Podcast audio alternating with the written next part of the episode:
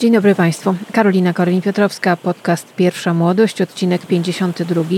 Ostatnio podsyłacie mi naprawdę bardzo dużo tego jest, podsumowania ze Spotify'a i u Was jestem albo jedynką, albo dwójką. No generalnie w pierwszej trójce bardzo jest mi miło, że jakoś udało mi się trafić z tymi moimi bardzo osobistymi, subiektywnymi i niezależnymi treściami do Waszych głów i serc.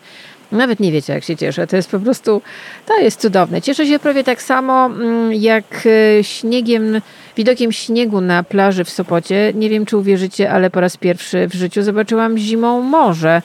Udało mi się na kilkadziesiąt godzin, znaczy tak naprawdę na 28 pojechać nad morze i udało mi się pójść e, z moimi przyjaciółmi, z naszymi psami na spacer na plażę w Sopocie i to był wspaniały widok, bo akurat spadł śnieg był delikatny mróz, była pełnia i to było po prostu obłędne.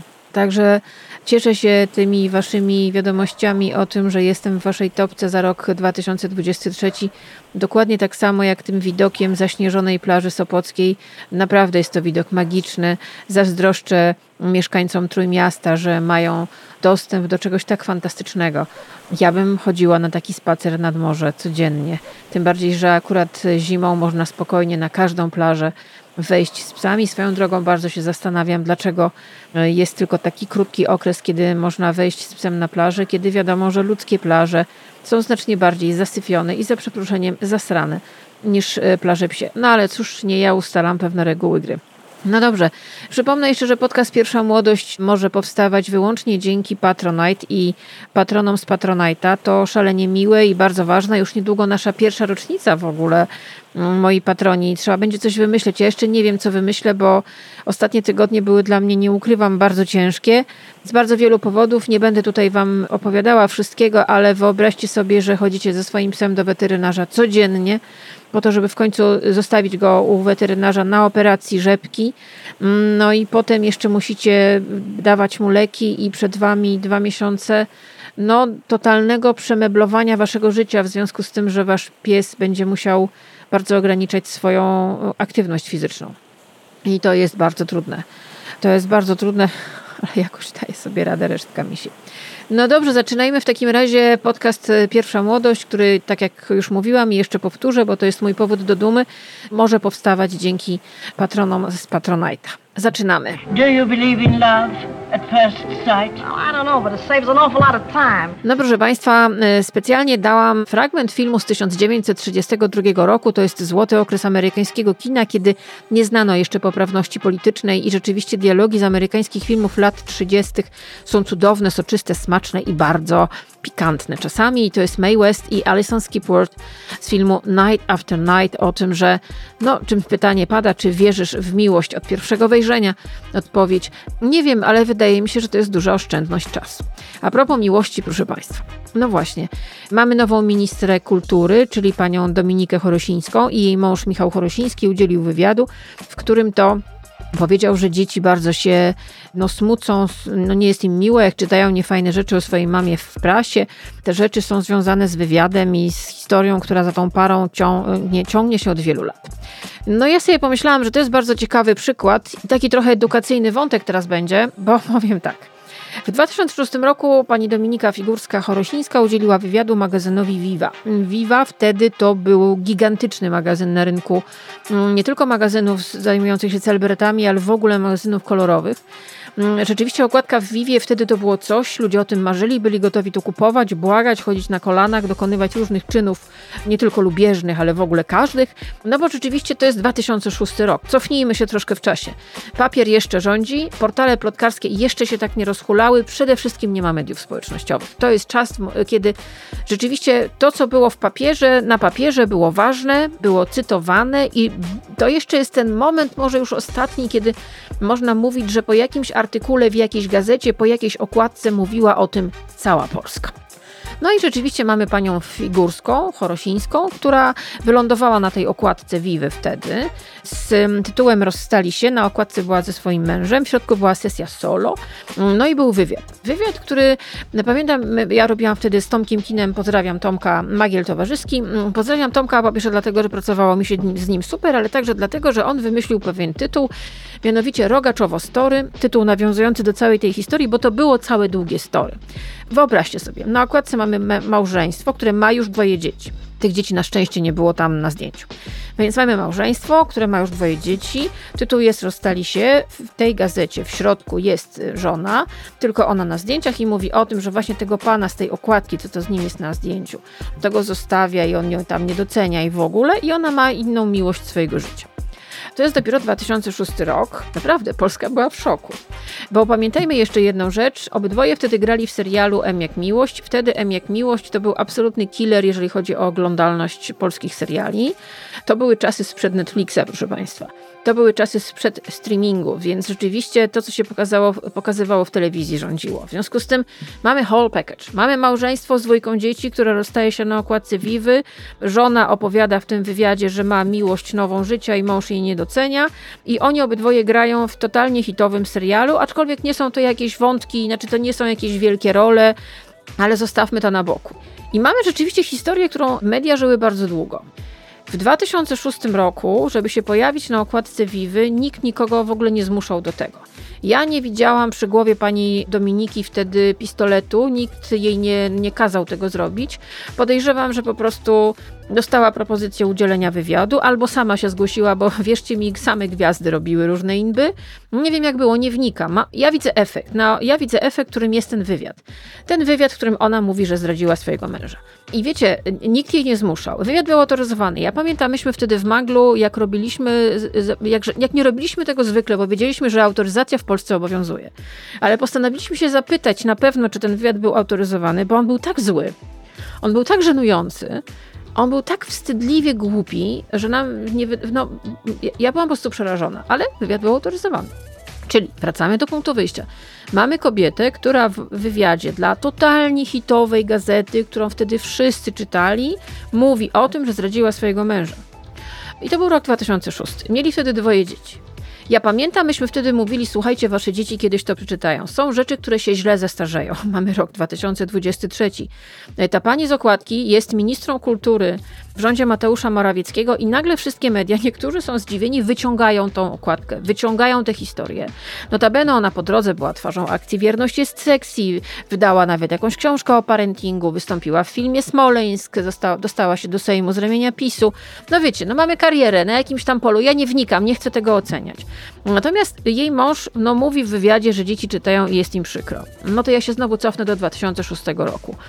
I to jest takie memento. Słuchajcie, to był czas, kiedy rzeczywiście w polskiej prasie ilość debilnych, kretyńskich, zawstydzająco ekshibicjonistycznych i głupich wywiadów wchodziła w swoją fazę szczytową. Ja pamiętam, jak robiliśmy Magiel, było nam wstyd za tych ludzi, którzy opowiadali w autoryzowanych wywiadach rzeczy haniebne. Wtedy zapytacie, dlaczego to robili. Różne są powody. Wiecie, kiedyś było tak, że jak się miało problemy w domu, to się szło do koleżanki, do mamy, do rodziny, do psychoterapeuty. To był czas, kiedy polskie gazety, szczególnie te piplowe, tak zwane jak Viva na przykład, spełniały rolę kozetki u psychoterapeuty, która była o tyle miła, że nie tylko nie musiałeś zapłacić za wizytę, ale e, no, robili ci jeszcze ładną sesję. Były imprezy, ustalano według, e, znaczy listy o gości na imprezy różne branżowe ustalano według tego, czy ktoś miał okładki, czy nie. W związku z tym miałeś zaproszenia na imprezę, a potem gift bagi, czyli takie do, torby z prezentami. No, grzech nie, nie, nie wziąć, prawda? Czasami bywało też tak, i ja znam co najmniej dwa przykłady, kiedy obsady pewnych eventów, seriali, nie chcę tutaj dawać za dużo tropów, żeby nie zdradzać, ustalano wręcz według tego, kto ile razy pojawiał się na okładkach. To było rzeczywiście to ten, ta, ten magnetyzm okładki, dzisiaj można by powiedzieć magnetyzm lajków i followersów na Instagramie, to działało tak samo. No i w tym momencie y, y, mamy ten wywiad, y, który wraca po latach w roku 2023, a nikt wtedy w 2006 nie pomyślał, że a, to się źle zestarzeje.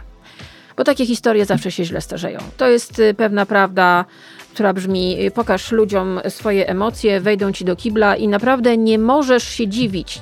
Oczywiście prawo cię chroni, bo mówi, że masz prawo do prywatności, ale jednak wpuściłeś media do swojego życia za własną wolą. Nikt cię nie zmusił. To paparazzi potem za nimi jeździli. Ale to był ten pierwszy moment, kiedy się wszyscy dowiedzieli z tej okładki. To nie było tak, że to nie wiem, było jakąś tajemnicą Poliszynela, bo też umówmy się, to nie były takie gwiazdy, o których by tak plotkowano. Więc wracamy. To się źle zestarzało.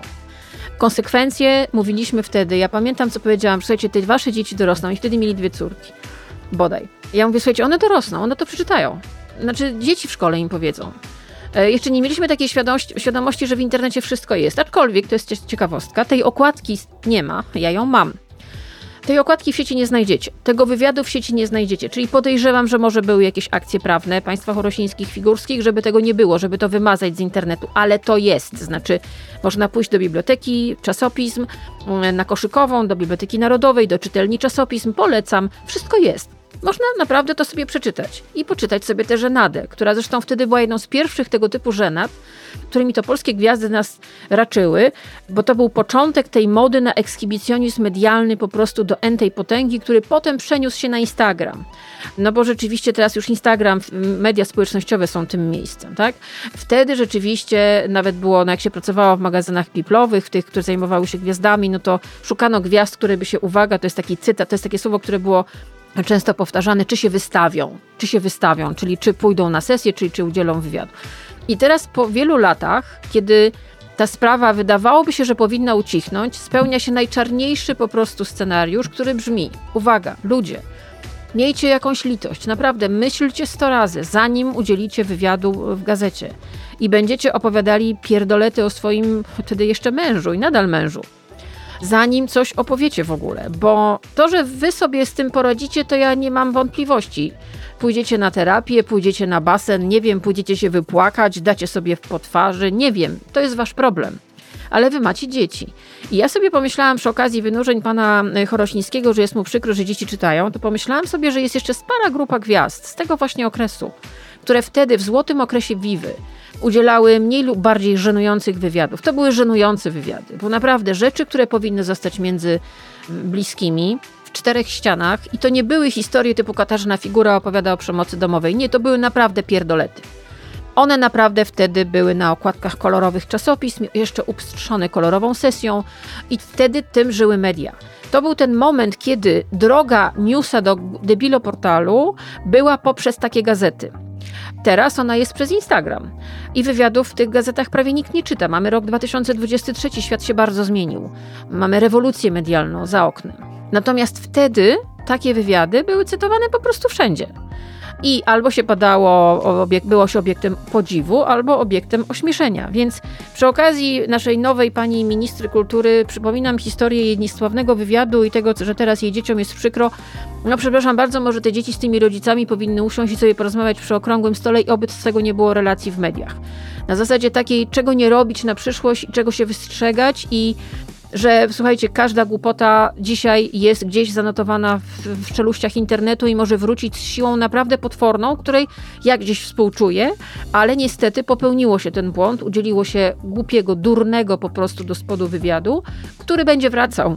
Bo nawet jak będą mieli wyroki sądowe, że nie będzie tej okładki nigdzie, nie będzie tej sesji, bo jej nie ma nigdzie, to słuchajcie, są biblioteki, ludzie mają prywatne zbiory. To nie jest tak, że to się da wszystko wymazać. Akurat tu był druk i to była totalnie wysoko nakładowa gazeta, którą czytały setki tysięcy ludzi w kraju co najmniej. Do tego to się rozlało potem po portalach plotkarskich, które wtedy już, już powoli rosły w siłę. Rozlało się po ogromnej ilości tych takich debilo gazetek, takich cieniutkich, na takim cienkim papierze, które oczywiście y, robiły z tego własną wersję tej historii, gdzie to już stawało się zupełnie niezależne od bohaterów bohaterów tej historii. Wiecie, ten wywiad rozpętał horror i dzisiaj dzieciom jest przykro. Więc ku pamięci tym, którzy myślą o tym, żeby może coś opowiedzieć w mediach o swoim życiu prywatnym. Mówi się o sharentingu, mówi się o tym, że dorośli sprzedają swoje dzieci w internecie i żyją z ich pracy z internetu, bo tak jest prawda? I nie myślą w ogóle o tym, jakie zdjęcia zamieszczają. Nie myślą o tym, że to dziecko kiedyś dorośnie i może zobaczyć to zdjęcie, albo jego potencjalny pracodawca zobaczy jakieś dziwne, niby ha, ha, ha, radosne zdjęcie dziecka umazanego kupą, prawda? Albo umazanego budyniem. To takie śmieszne, takie bardzo śmieszne. Albo rozbije dziecku jajko na głowie. Jakie to jest śmieszne, prawda? Tylko, że kiedyś jego pracodawca zobaczy może potencjalny ten filmik, albo to zdjęcie, albo dziewczyna, albo przyjaciele, albo koledzy w szkole. Więc zastanówcie się sto razy, bo potem będziecie jak ten Chorosiński, którego jest mi gdzieś żal, bo po prostu pewnie już zakopali tą całą historię. Mają to w ogóle gdzieś za sobą, ale to będzie wracało. Bo to będzie wracało, bo ktoś kiedyś zrobił totalnie, totalnie durną rzecz. No dobra, zostawmy to. I call Mama. She was so happy she cried. She wants you to have our wedding gown. It's white lace. Yeah, Osgood, I can't get married in your mother's dress. she and I, we are not built the same way. We can have it altered. Yeah, no, you don't. Osgood, I'm gonna level with you. We can't get married at all. Why not? Well, in the first place, I'm not a natural blonde. Uh-huh. Doesn't matter. I smoke. I smoke all the time. I don't care. Well, I have a terrible past. For three years now, I've been living with a saxophone player. I forgive you. I can never have children. We can adopt some. But you don't understand, Osgood. Uh, I'm a man. Well, nobody's perfect. Właśnie, proszę Państwa, to był y, cudowny fragment, tak mi się właśnie skojarzyło. Nikt nie jest doskonały, czyli Jack Lemmon i Joe Brown z filmu Pół żartem, pół serio mm, z 1959. Nie jestem blondynką, palę, nie mogę mieć dzieci, jestem mężczyzną. Nikt nie jest doskonały. No właśnie, nikt nie jest doskonały, a na pewno my jako ludzie Zdecydowanie ostatnio szczególnie nie jesteśmy doskonali. To jest eufemizm. Myślę, że my popełniamy ostatnio dużo rzeczy haniebnych.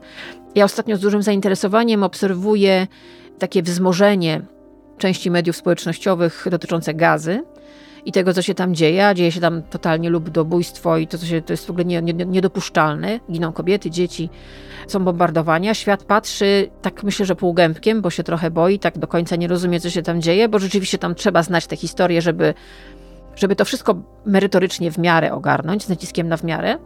I mam nadzieję, że ci wszyscy, którzy tak teraz stoją za gazą, i mówię to bez ironii, kiedy ci ludzie, bo oni będą emigrować do Europy, musimy mieć tę świadomość, zawsze szukają emigranci wojenni jakiś, jakiegoś suchego kawałka ziemi, kawałka nieba, z którego nie będą na nich spadały bomby, to jest naturalne, na nich i na nich na ich dzieci, że ich przyjmą do domów.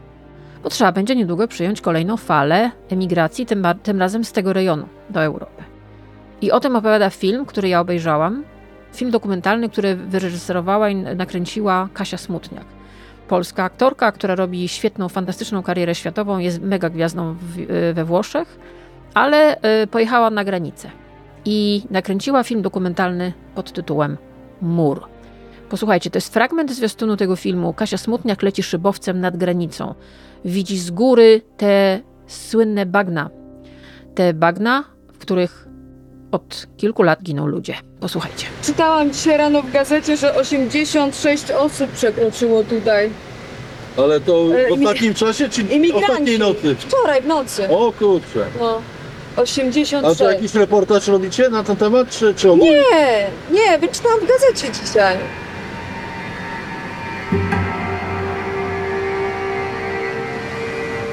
Miał wysokość. 800 teraz. Kalata, No, latała teraz, filmuje. za latanie się bierze, a nie za filmowanie. Chyba wilka do lasu ciągnie. No. No właśnie, proszę Państwa, obejrzałam ten film i nie wiem, co mam Państwu powiedzieć, bo to jest ponad półtorej godziny opowieści o kobiecie, Polce, która urodzona jest y, w kraju nad Wisłą, w kraju, w którym bardzo często stawiano różne mury. Na przykład mury getta, na przykład mury cmentarza. Teraz postawiono nowy mur. On był bardzo drogi, ten mur. Na koniec filmu podana jest y, kwota, jaką zapłacono. Na koniec filmu też dowiadujemy się, że w wielu krajach Europy stawiane są te mury że my te, tymi murami próbujemy się odgrodzić. Podejrzewam, że także y, przed tymi, którzy będą uciekali z gazy. Już uciekają. Tymi, którzy uciekają z Jemenu, z Syrii, tam cały czas jest wojna, cały czas, chociaż o tym nie pamiętamy, nie pokazujemy tego w mediach społecznościowych, nie dajemy hashtagu war, ani nie pokazujemy emotikonki złamanego serduszka. W Jemenie, w Syrii, tam cały czas w Afryce giną ludzie. W bardzo wielu miejscach na świecie giną ludzie i chcą szukać, szukają miejsca do życia. I Kasia Smutniak opowiada w filmie pod tytułem Mur swoją drogę na granicę.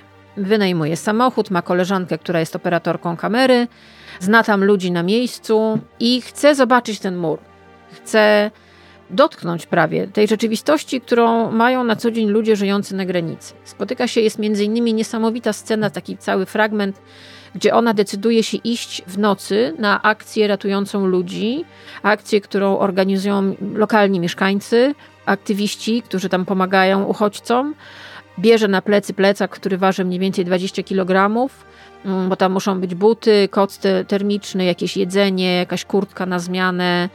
Wszyscy czekają na sygnał, dostają pineskę i muszą jechać do lasu. Po drodze mamy w ogóle rzeczywistość opisaną w sposób niesłychany, bo ona czasami z ukrycia, czasami wprost filmuje to, co się tam dzieje, czyli te checkpointy, czyli, czyli punkty, gdzie, gdzie bardzo mili w sumie żołnierze sprawdzają jej dokumenty, sprawdzają bagażnik, pytają skąd jest, czy nie jest przypadkiem dziennikarką, bo dziennikarze to muszą wejść, wjechać tam z pozwoleniem. Udaje jej się nie do końca legalnie za pierwszym razem dostać do tak zwanej czerwonej strefy. Przy okazji aktywiści pokazują jej filmiki. To są straszne filmiki, to są filmiki, które nakręcili w lesie z uchodźcami, z ludźmi w potwornym kryzysie życiowym, nie do opisania. Tam są na przykład dzieci, tam jest e, mały sześciomiesięczny dzieciaczek, który leży obok swojej mamy pod taką prowizoryczną plandeką. Zdjęcia, które zostały zrobione przez mur, kiedy obok stoją strażnicy graniczni, a po drugiej stronie są te dzieci, które właśnie zostały wyrzucone za mur. Tak sobie pomyślałam, oglądając film Kasi Smutniak, że wszyscy ci, którzy oglądali film Agnieszki Holland i mówili, że to jest nieprawda, chociaż wszystkie sytuacje opisane w filmie Holland miały miejsce, o czym ona mówiła, ale oczywiście w szale nienawiści niektórzy woleli tego nie słyszeć, powinni zobaczyć ten film, bo ten film Smutniak jest dokumentem. Nie można jej zarzucić tego, że to, nie, to się nie stało, co ona tam pokazuje, o czym mówi, o czym mówią ci ludzie. Rozmawia z lokalsami, których życie jest po prostu pokiereszowane przez wszystko to, co się dzieje dookoła nich. Na przykład tam jest taka opowieść o tym, że ludzie już nie zamykają zwierząt na noc w zagrodach, bo wilki zajmują się zwłokami w lesie. To jest opowieść o tym, ile tych ludzi tam zginęło w tym lesie, jakie są szacunkowe liczby, ta liczba pada i ona jest wstrząsająca. Bo są oficjalne i nieoficjalne dane, wiemy o tym. Ale też z drugiej strony dostaje akredytację i z bardzo miłymi przewodniczkami ze Straży Granicznej pokazują jej oficjalnie. Ten mur ogląda armatkę wodną. Oni są bardzo pomocni, widać, że się starają, widać, że mają poczucie, że, że, że chcą to pokazać jak najlepiej potrafią. Tak? Są zdjęcia, ładne widoczki, wszyscy są uśmiechnięci. No ale potem jest opowieść, rozmowa z aktywistką, której życie jest po prostu rozwalone w strzępach. Zresztą w Zielonej Granicy jest też taka postać, która całe życie, całe ostatnie lata jest na telefonie. Żyje tak naprawdę życiem innych ludzi i mówi o tym, że aktywizm wykańcza i że to jest dla psychiki, dla psychiki po prostu coś potwornego. A potem Kasia Smutniak jedzie do e, swojej rodziny, do Łodzi, gdzie było getto. I też był mur. I to nie jest wprost, co jest wielką siłą tej opowieści nie ma powiedzianego tego, że my lubimy stawiać mury, jesteśmy niefajni. Nie. Mnie ten film, to co zrobiła Kasia Smutniak, to co mówią jej bliscy, zostawiło w takim poczuciu, że świat zawsze stawiał mury. My coś mamy takiego w sobie, że my te mury stawiamy. Ale pomimo wszystko są ludzie, którzy przechodzą albo pod murami, albo nad murami, albo przecinają druty i próbują pomóc, próbują się przedostać, próbują podtrzymać kogoś za rękę. Bo wiecie, to jest tak naprawdę o tym historia. To jest o tym, że w lesie ludzie umierają z odwodnienia, krzycząc z bólu, bo bolą ich nerki, i nie ma kto w ostatniej chwili podtrzymać ich za rękę. Ci ludzie mają może inny kolor skóry, inne wyznanie, nie wyglądają jak Ukraińcy, nie mają jasnej skóry i jasnych włosów. Ich przekleństwem jest to, że mówią w innym języku, mają właśnie inny kolor skóry, że są też uchodźcami wojennymi, bo ona, Smutniak, mówię tu o Smutniak, ona też ląduje na granicy polsko-ukraińskiej. I wiecie, z jednej strony mamy granicę polsko-białoruską, gdzie mamy kilka wstrząsających obrazów, które naprawdę zostaną ze mną i mamy z pierwszej linii frontu relacje kamerą, jak wygląda ucieczka przed dronami Straży Granicznej, jak wygląda poszukiwanie w lesie uchodźców, którzy dają pineskę w telefonie na mapie Widzimy to, tak? Widzimy, jak to funkcjonuje i widzimy, jak ci ludzie są zmęczeni, jak mają po prostu wszystkiego dosyć, a jednak próbują tych ludzi z tego lasu jakoś wydostać, albo przede wszystkim dać im zupy. Bo wiecie, tam ludzie za pomoc uchodźcom mają nieprzyjemności za to, że komuś dano zupę. A niedaleko, nie, trochę dalej, na granicy polsko-ukraińskiej, są piękne namioty z zabawkami, z jedzeniem. Są też bardzo fajni funkcjonariusze Straży Granicznej, którzy też się starają. Ja widzę, że ci wszyscy ludzie się jakoś starają i chcą żyć normalnie. I nie chcę mówić, że wszyscy ci ludzie są tam źli, ale mam wrażenie, ten film nie zostawił z taką myślą, że myśmy naprawdę zatracili człowieczeństwo w XXI wieku i selekcjonujemy tych, którym pomagać warto, a którym pomagać nie trzeba. I nie wiemy, nie wiemy, co zrobić z tym fantem. I do tego jeszcze nie mamy w ogóle pojęcia o kulturze innych narodów poza europejskimi, a musimy mieć świadomość, że właśnie ludzie z innych części świata będą emigrować do naszej części świata z powodów wojny i na przykład katastrofy klimatycznej. I to będzie i myślę, że żadne mury z tych kilkunastu, o których można przeczytać na końcu filmu Smutniak, nie zastopują tych ludzi.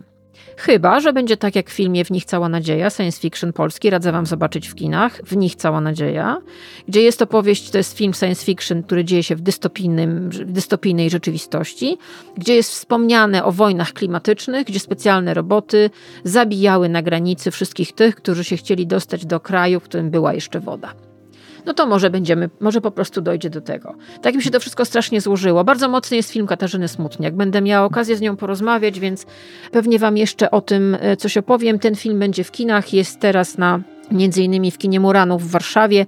Starajcie się go złapać. Bo jeżeli Agnieszce Holland zarzucano kłamliwie, że przekłamuje rzeczywistość, to tutaj mamy, często nie oglądając oczywiście tego filmu, bo wiadomo było, że tylko świnie siedzą w kinie, no nie będę cytowała polskich polityków, to Kasia Smutniak robi dokument. Ona sama jest bohaterką tego filmu. Ona jest w tym lesie, ona rozmawia z tymi ludźmi. Ona tam po prostu pojechała. Ona tam była. I nikt nie może powiedzieć, że to, co ogląda na telefonie, jest nieprawdziwe. I emocje ludzi, z którymi rozmawia, nie wszyscy z nich chcą pokazać twarz, bo nie chcą się narażać na nieprzyjemności. Te emocje są potworne i są bardzo silne. Coś się dzieje. Granice wracają, mimo pozorów, że nie istnieją. I to są zupełnie nowe granice. Mamy nową żelazną kurtynę w Europie, która oddziela Zachód od ruskiego miru. Morze Śródziemne staje się granicą twierdzy Europa. I co oznacza polska gościnność? Może czas się nad tym zastanowić. Pan otworzy, czy pani otworzy bagaż? Patrzcie w lusterko, czy nie jadą. Czy możesz mi wysłać taką wiadomość, żeby po prostu siedzieli na tyłkach i nie ruszali się z lasu? To nie jest trudne. Go, go, go, go. Zdjęcie mnie tutaj jest, żeby ten mur zobaczyć, pokazać, zobaczyć. No, też może być ciężko. Aż się narażasz, bo to nas Atmosfera zupełnie nie pasuje do tego, co robimy. Benvenuta nella zona rossa. O kurwa Maćka, obcięli ludziom palce do Białorusi. casa è uguale a come l'hai lasciata. È peggio da come l'ho lasciata. Bisogna essere sobri, non bisogna neanche cadere troppo nell'attivismo perché impazzisci. La mia amica divertente non c'è più. Oggi non ridiamo, eh. Che diventi come loro. Questo bisogna fare e qualcuno lo deve fare. Tutti abbiamo già abbastanza di questo. Non lo vogliamo fare. Siamo stanchi, siamo stanchi e, e rovinati. Non riuscirò a tornare qua. Ma perché dovresti?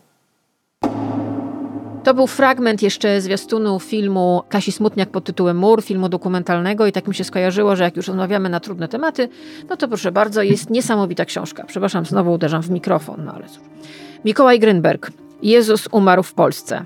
No, proszę Państwa. Mikołaj Grynberg sobie postanowił porozmawiać z ludźmi, którzy uznawani są za dzisiejszych sprawiedliwych, czyli tych, którzy ratują ludzi na granicach, na granicy. Jak pisze Maja Ostaszewska na okładce tej, tej książki, mówię o książce Jezus umarł w Polsce Mikołaja Grynberga. Tej książki nie można nie przeczytać. Nie można nie wiedzieć.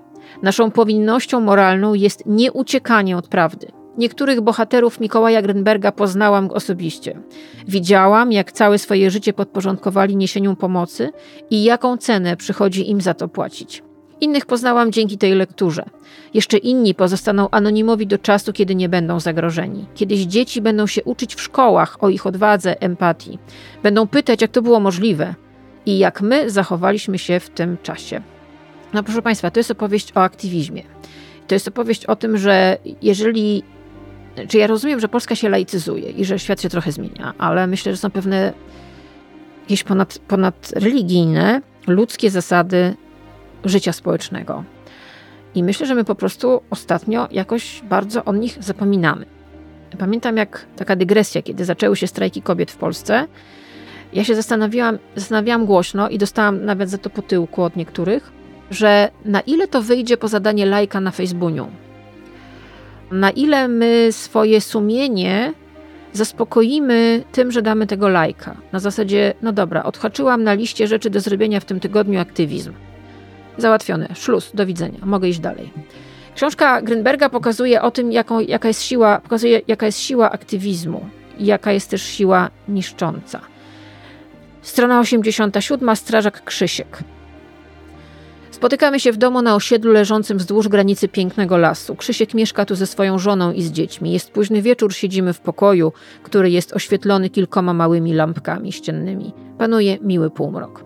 Wróciłem z lasu, miałem dzieci do odebrania u rodziców, wyjmuję telefon i pokazuję mamie, a ona do mnie: Skąd masz te zdjęcia? Tłumaczę, że byłem w lesie, pomagałem i to są właśnie ci ludzie. To ty robiłeś te zdjęcia? Ja. Koniec rozmowy, cisza. Ja jestem z rodzicami w najlepszych stosunkach, ale to chciałem im pokazać. Zacząłem fotografować ludzi w lesie i zawsze miałem te zdjęcia przy sobie w telefonie. Po co? pyta Grünberg. Żeby móc udowodnić, że u nich byłem, że są prawdziwi jak wyglądają. Żeby mi nikt nie mógł powiedzieć, że to są bzdury, że żadnych ludzi już tam nie ma. To chodzenie do lasu jest trudne. Na początku nie do końca wiesz, na co się piszesz. Możesz sobie zaplanować, że wrócisz za dwie godziny, a może się okazać, że cię to pochłonie. I to, że masz dzieci do zawiezienia do przedszkola, że masz pracę, może tak powoli, powoli zostać pochłonięte przez ten las. Twoja najdłuższa wyprawa do lasu? 17 godzin. Poszliśmy do rodziny, do której się praktycznie nie dało dotrzeć. Wyruszyłem dlatego, że była informacja, że tam jest czwórka dzieci. Służby wszystko obstawiły, wędrowaliśmy do nich bardzo długo. W międzyczasie okazało się, że nie czwórka, tylko jedno dziecko, stary trik. Zaraz się okaże, że nie ma dzieci w ogóle, pomyślałem. Przychodzą informacje, że są ludzie z dziećmi, a potem się okazuje, że dzieci nie ma? Tak, a czasami urywają kontakt, ale proszą, żeby im rzeczy gdzieś tam zostawić. Wiadomo, że dziecko i kobieta to są karty przetargowe. Te dzieci prawie nigdy nie płaczą i to jest straszne. One nie płaczą, a czasami się nawet uśmiechają. Uczą się, że za taki uśmiech możesz kupić świat. Doszliśmy w końcu, a u nich akurat było takie małe dziecko, które płakało. Naprawdę darło się w niebogłosy. A byliśmy bardzo blisko szosy, także każdy przejeżdżający patrol by je usłyszał. W filmie Kasi Smutniak, Mur, o którym wam mówiłam, jest roz... kilku aktywistów, oni mówią o tym, co to robi z ich głową, z ich emocjami. Są też dzieci. Jest opowieść o dzieciach. Tak. I to jest naprawdę straszne. I dalej mamy opowieść wywiad z Martą Przyszychowską i Kamilem Syllerem z książki Mikołaja Grünberga Jezus umarł w Polsce. Przeczytam wam fragment. Na pytanie Grünberga wierzyłaś w to, że są jakieś granice? Przyszychowska odpowiada. Tak. Myślałam, że jesienią taki żołnierz mógł sobie tłumaczyć, no przecież nie wysyła ich na śmierć, tylko po prostu, no nie wiem, jakoś mógł sobie to zracjonalizować. Ale kiedy jest mróz i wiadomo, że człowiek bez ochrony przy minus 10 długo nie wytrzyma. Jednego naszego gościa właśnie w Wigilię wyrzucili. Jechaliśmy do rodziny i już z drogi dowiedzieliśmy się, że go złapali, że jest już na Białorusi. Długo był u was? Tydzień.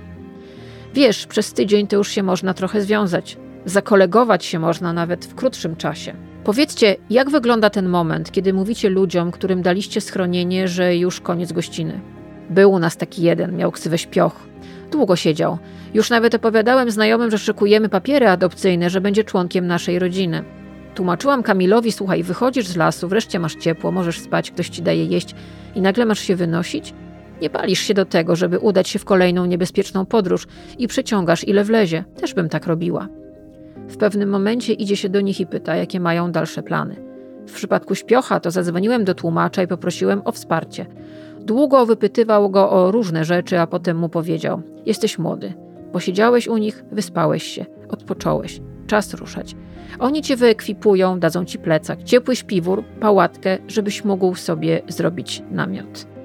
I potem jest dalej historia. Bardzo Wam polecam tę książkę. Ja wiem, że to są takie tematy, które są trudne i niektórzy pewnie mnie zaraz będą tutaj może i wyzywali. No cóż, takie życie. Ale wiecie co? Ja się zastanawiam bardzo często, jak długo damy odwracać, damy radę odwracać głowę.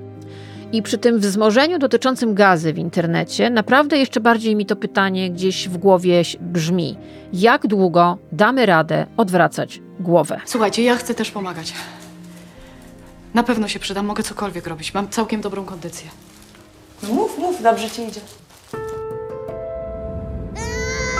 ومن بيلاروسيا على بولونيا طعمكم بسويد Cześć kochanie, co tam? Baśka, patrz, pierwszy raz na żywo Łosia widzę. Co? Przecież mieszkasz tu już pół roku.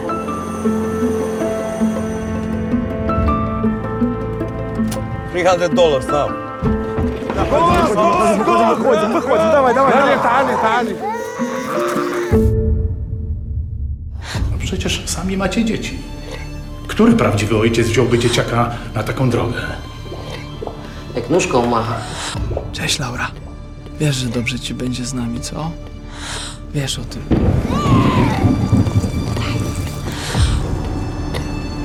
Help, help! Stać, stać go nie trzeba! No, no, no, no, no, no! Weźmiemy turystów, to przygotujcie paczkarnię. Jeżeli chcesz iść na interwencję, to musisz zaakceptować zasady.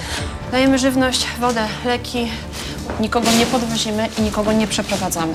Czy widziałeś jakieś zwierzęta w lesie? U zarawy.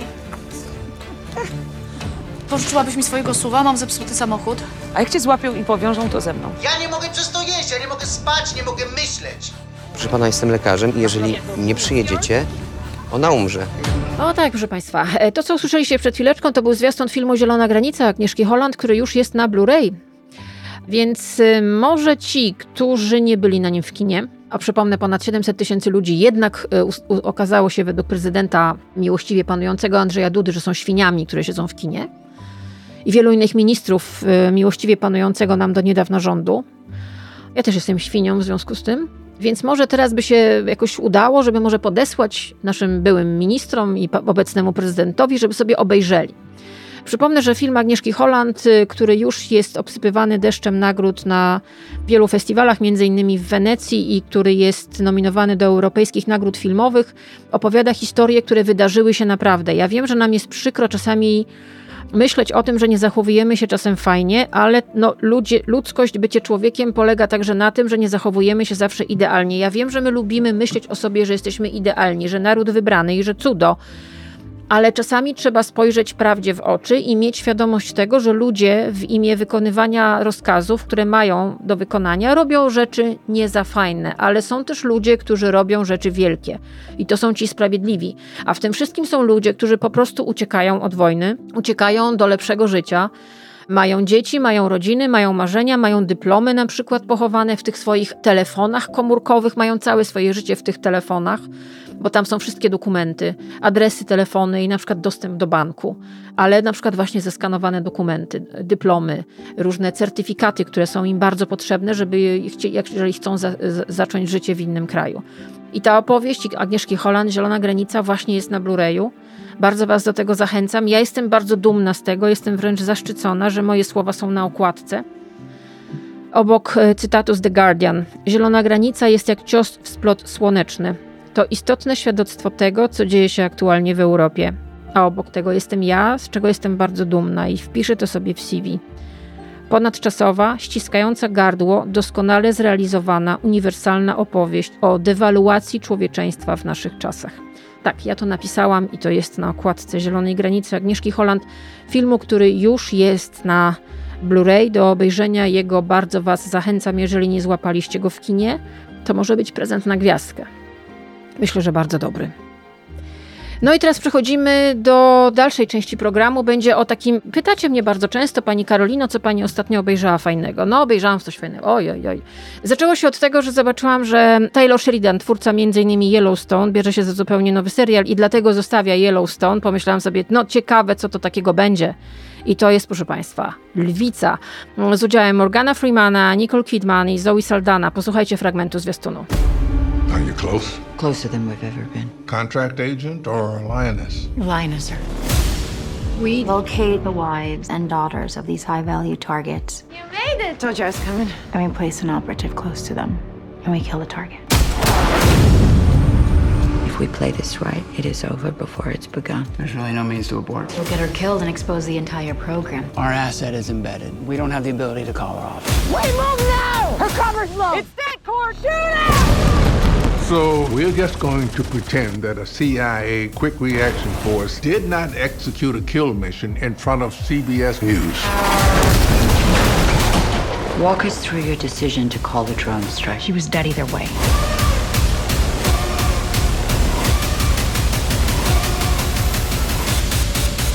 I can't do this. You need to remember what you're fighting for. No i o czym to jest? Lwica to jest y, rzeczywiście podobno oparte na pewnych faktach, pewnych wydarzeniach, które miały miejsce. Opowieść o tajnym programie wojskowym y, Armii Amerykańskiej, programie takim no, szpiegowskim, który polega na tym, że próbuje się wprowadzić y, do środowisk, na przykład terrorystycznych, swojego człowieka, który będzie dokładnie, idealnie infiltrował te środowiska, a potem na przykład wykona na kimś jakiś wyrok. No różnie to bywa. No generalnie chodzi o to, że trzeba wprowadzić swojego człowieka w środowisko na przykład terrorystów albo ludzi zajmujących się w ogóle nielegalnymi biznesami. To jest dokładnie o tym. Mamy główną bohaterkę tej, boha tej roli szefowa tego programu, Zoe Saldana w, w serialu Lioness Joe. No i ona próbuje oczywiście desperacko, jak to, jak to u Sheridana, zrównoważyć życie zawodowe. Ona non-stop jest w podróży, jeździ po świecie z życiem prywatnym, czyli mąż i dwie córki, w tym jedna w wieku nastoletnim, delikatnie mówiąc, mocno zbuntowanym, która nie może patrzeć na matkę.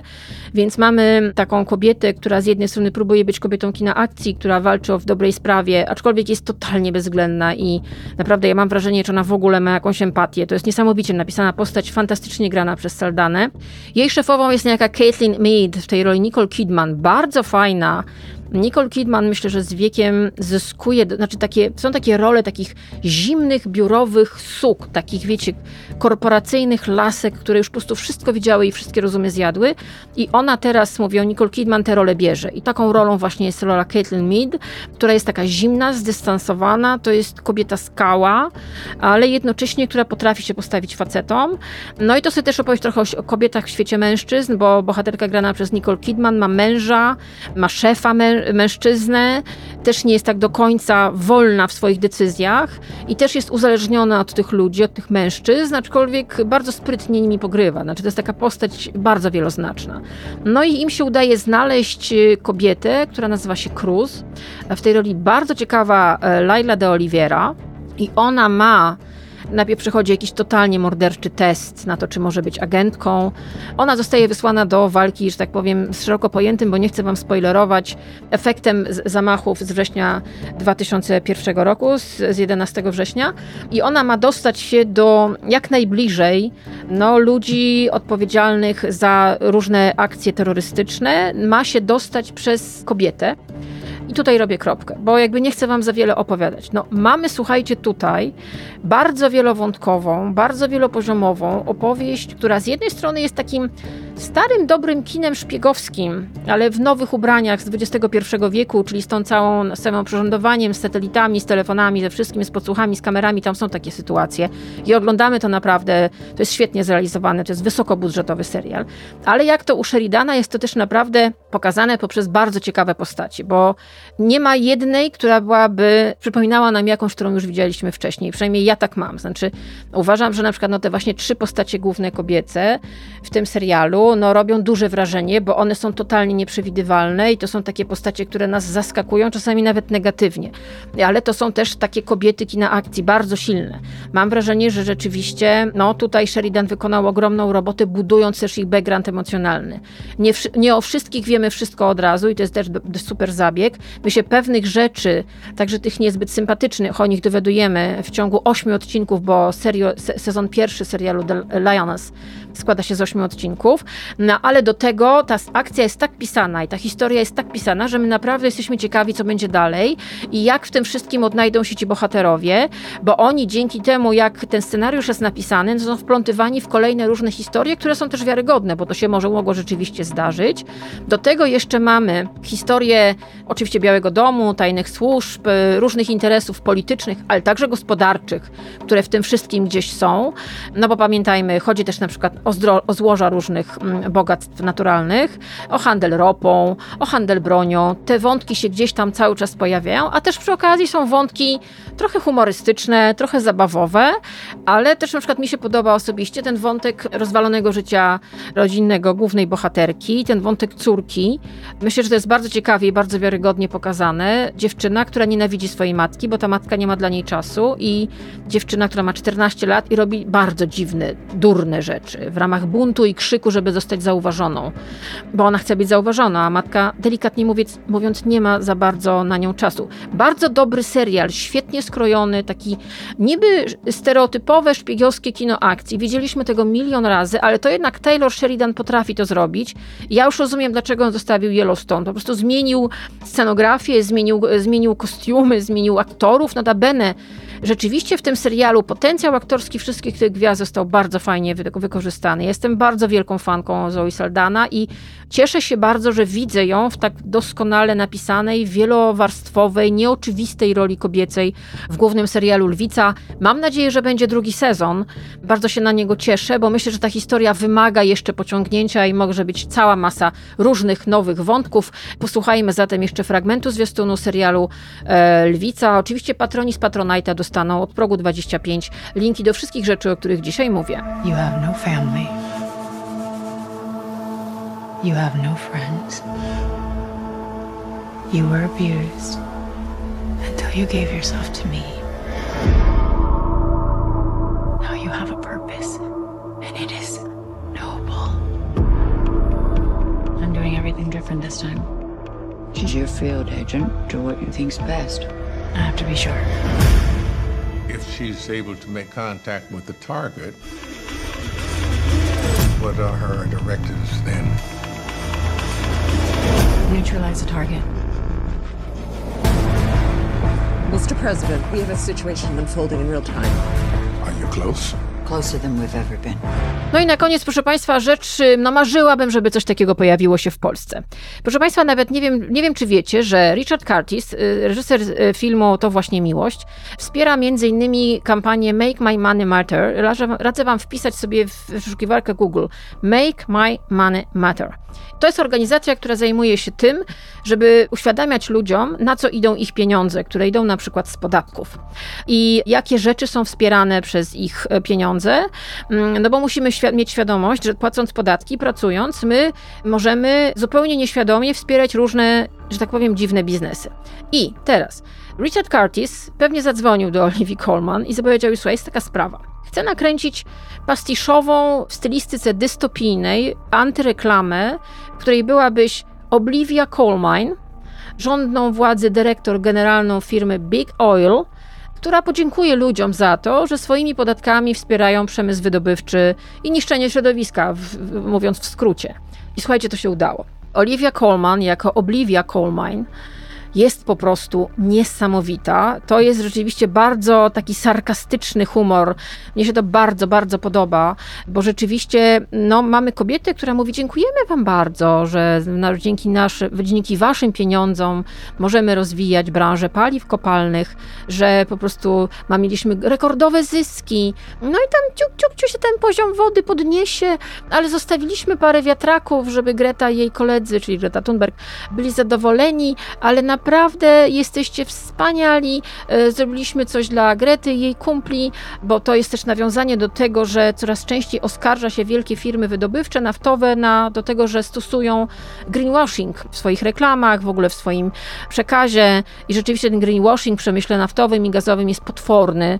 I mamy coraz bardziej wrażenie, że po prostu jesteśmy oszukiwani w biały dzień i po prostu na, wiecie, szczyty klimatyczne jacyś kolesie najbogatsi przylatują swoimi jetami, jedzą jedzenie z hodowli przemysłowych, mają na sobie futra ze, ze zwierząt z hodowli futer, mówią biednym maluczkim takim jak ja czy ci, którzy słuchają tego podcastu, że macie tutaj koniecznie dla dobra klimatu segregować śmieci, używać papierowych słomek i oszczędzać wodę i prąd i wszystko inne, a sami mają nas w dupie. I potem okazują się badania, że 1% populacji robi tyle zanieczyszczeń, co cała reszta. No i wiecie co, ręce i nogi opadają, bo sobie myślimy, no dobra, no to jak mamy w tym wszystkim funkcjonować? I wtedy pojawia się ta reklama, którą nakręcił Richard Carty z Olivią Colman, czyli Oblivion Colman, więc posłuchajcie sobie, czy nawet jak nie rozumiecie angielskiego, to z tonu głosu Olivii Colman, która mówi, że właśnie bardzo dziękuję podatnikom, że tak grzecznie wspierają przemysł wydobywczy, że tam co prawda woda się podnosi, katastrofa klimatyczna, no to jest ciuteczko, ciuteczkę, ale zostawiliśmy parę wiatraków dla Grety i jej kumpli, ale generalnie super, jesteście fantastyczni. Na koniec wypija, bo tam podchodzi kelner i mm, nalewa jej do kieliszka od szampana taki czarny, oleisty płyn. Okazuje się, że to chyba nie jest szampan. Posłuchajcie zresztą. Hello. My name is Oblivia Colwine, and on behalf of the fossil fuel industries, I would like to say a huge thank you for all your support this bumper year. People like you have pumped billions of your hard earned pounds into our gas and oil businesses. The cash from your pensions has helped us dig, drill, and destroy more of the planet than ever before. We've even managed to build a few little wind turbines to keep Greta and her chums happy. Cute. You see, every little drop from your precious nest egg adds up. So while the global temperature may go up a teensy weensy degree or two, our profits are literally soaring. And that's all thanks to you. So to guarantee us all a warmer, snugglier future, please keep sending your pensions our way. You know the drill.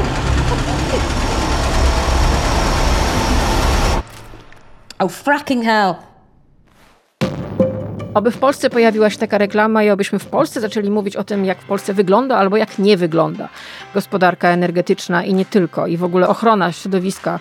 Jestem ciekawa, co będzie teraz z parkami naturalnymi. Dobra, zostawmy to, idą święta. No właśnie, ja w przyszłym tygodniu zacznę co tydzień Wam dawać takie regularne prezentowniki.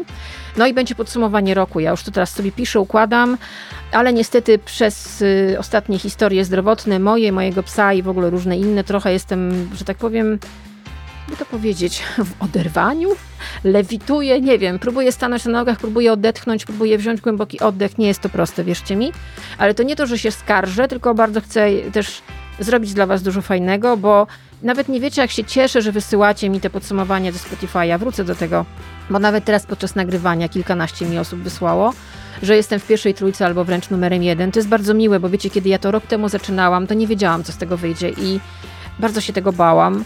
Mm, nie wiedziałam, co tak naprawdę zrobić dalej ze swoim życiem, poza tym, że wiedziałam, że jestem chora i że muszę zmienić wszystko, bo jak nie zmienię, to umrę po prostu. No i nagle się okazało, że mogę sobie teraz siedzieć w domu, pić herbatę, nagrywać wam podcasty, które lubicie i bawić się razem z nami, więc bardzo wam jeszcze za to wszystko dziękuję. To jest e, jakiś ogromny zaszczyt, który mnie spotkał. I bardzo się cieszę, że jesteśmy tutaj razem i że się spotykamy co tydzień. Zrobiło się wzruszająco. No to jeszcze Wam powiem, że w poniedziałek wieczorem będzie premiera miesiączki nowego odcinka mojego podcastu, tego miesięcznego będzie bardzo niepoprawny politycznie, będzie bardzo zabawny, myślę. Mam nadzieję. Postaram się. No i moi goście już wszystko ponagrywali, więc będzie, będzie ciekawie. Będzie między innymi Bóg. W poniedziałek w miesiączce będzie Bóg. No, no dobrze, no teraz na koniec, za tydzień na pewno będzie o nowej biografii Elizabeth Taylor, która pojawiła się na polskim rynku. Opowiem Wam, bo myślę, że to jest świetny prezent na gwiazdkę nasza Elizabeth. Cieszę się, że niektórzy z Was w ogóle sięgnęli do Elizabeth Taylor dzięki temu podcastowi, no bo ona była jedyna i niepowtarzalna i ich słynne oh god. Myślę, że sobie zrobię z tego rzeczywiście dzwonek do telefonu, może się uda. To teraz cofnijmy się do roku 1980 i mamy film kryminalny w reżyserii Gaja Hamiltona. Na podstawie powieści Agaty Christie Pęknięte zwierciadło. Tam była gwiazdorska obsada, naprawdę totalna. Wystąpili tam Angela Lansbury, Geraldine Chaplin, Tony Curtis, Edward Fox, Rock Hudson, Kim Nowak i Elizabeth Taylor. No i teraz na koniec podcastu Pierwsza Młodość. Taka cudowna, towarzyska, kobieca wymiana zdań między dwoma przyjaciółeczkami, które się widzą i się nienawidzą. Jedna z nich to jest Kim Nowak, a druga to jest Elizabeth Taylor z filmu Pęknięte zwierciadło z 1980 roku. Cóż to za angielszczyzna, cóż to za język i boska, jedyna i niepowtarzalna Elizabeth. A Wam życzę do usłyszenia. And I'm so glad to see you not only kept your gorgeous figure, but you've added so much to it. What are you doing here so early, dear? I thought the plastic surgery seminar was in Switzerland. Right, can we have a big smile, please, ladies? Chin up, darling. Both of them. A little bit closer, please, ladies. Lola, dear, you know there are really only two things I dislike about you. Really? What are they? Your face. Thank you.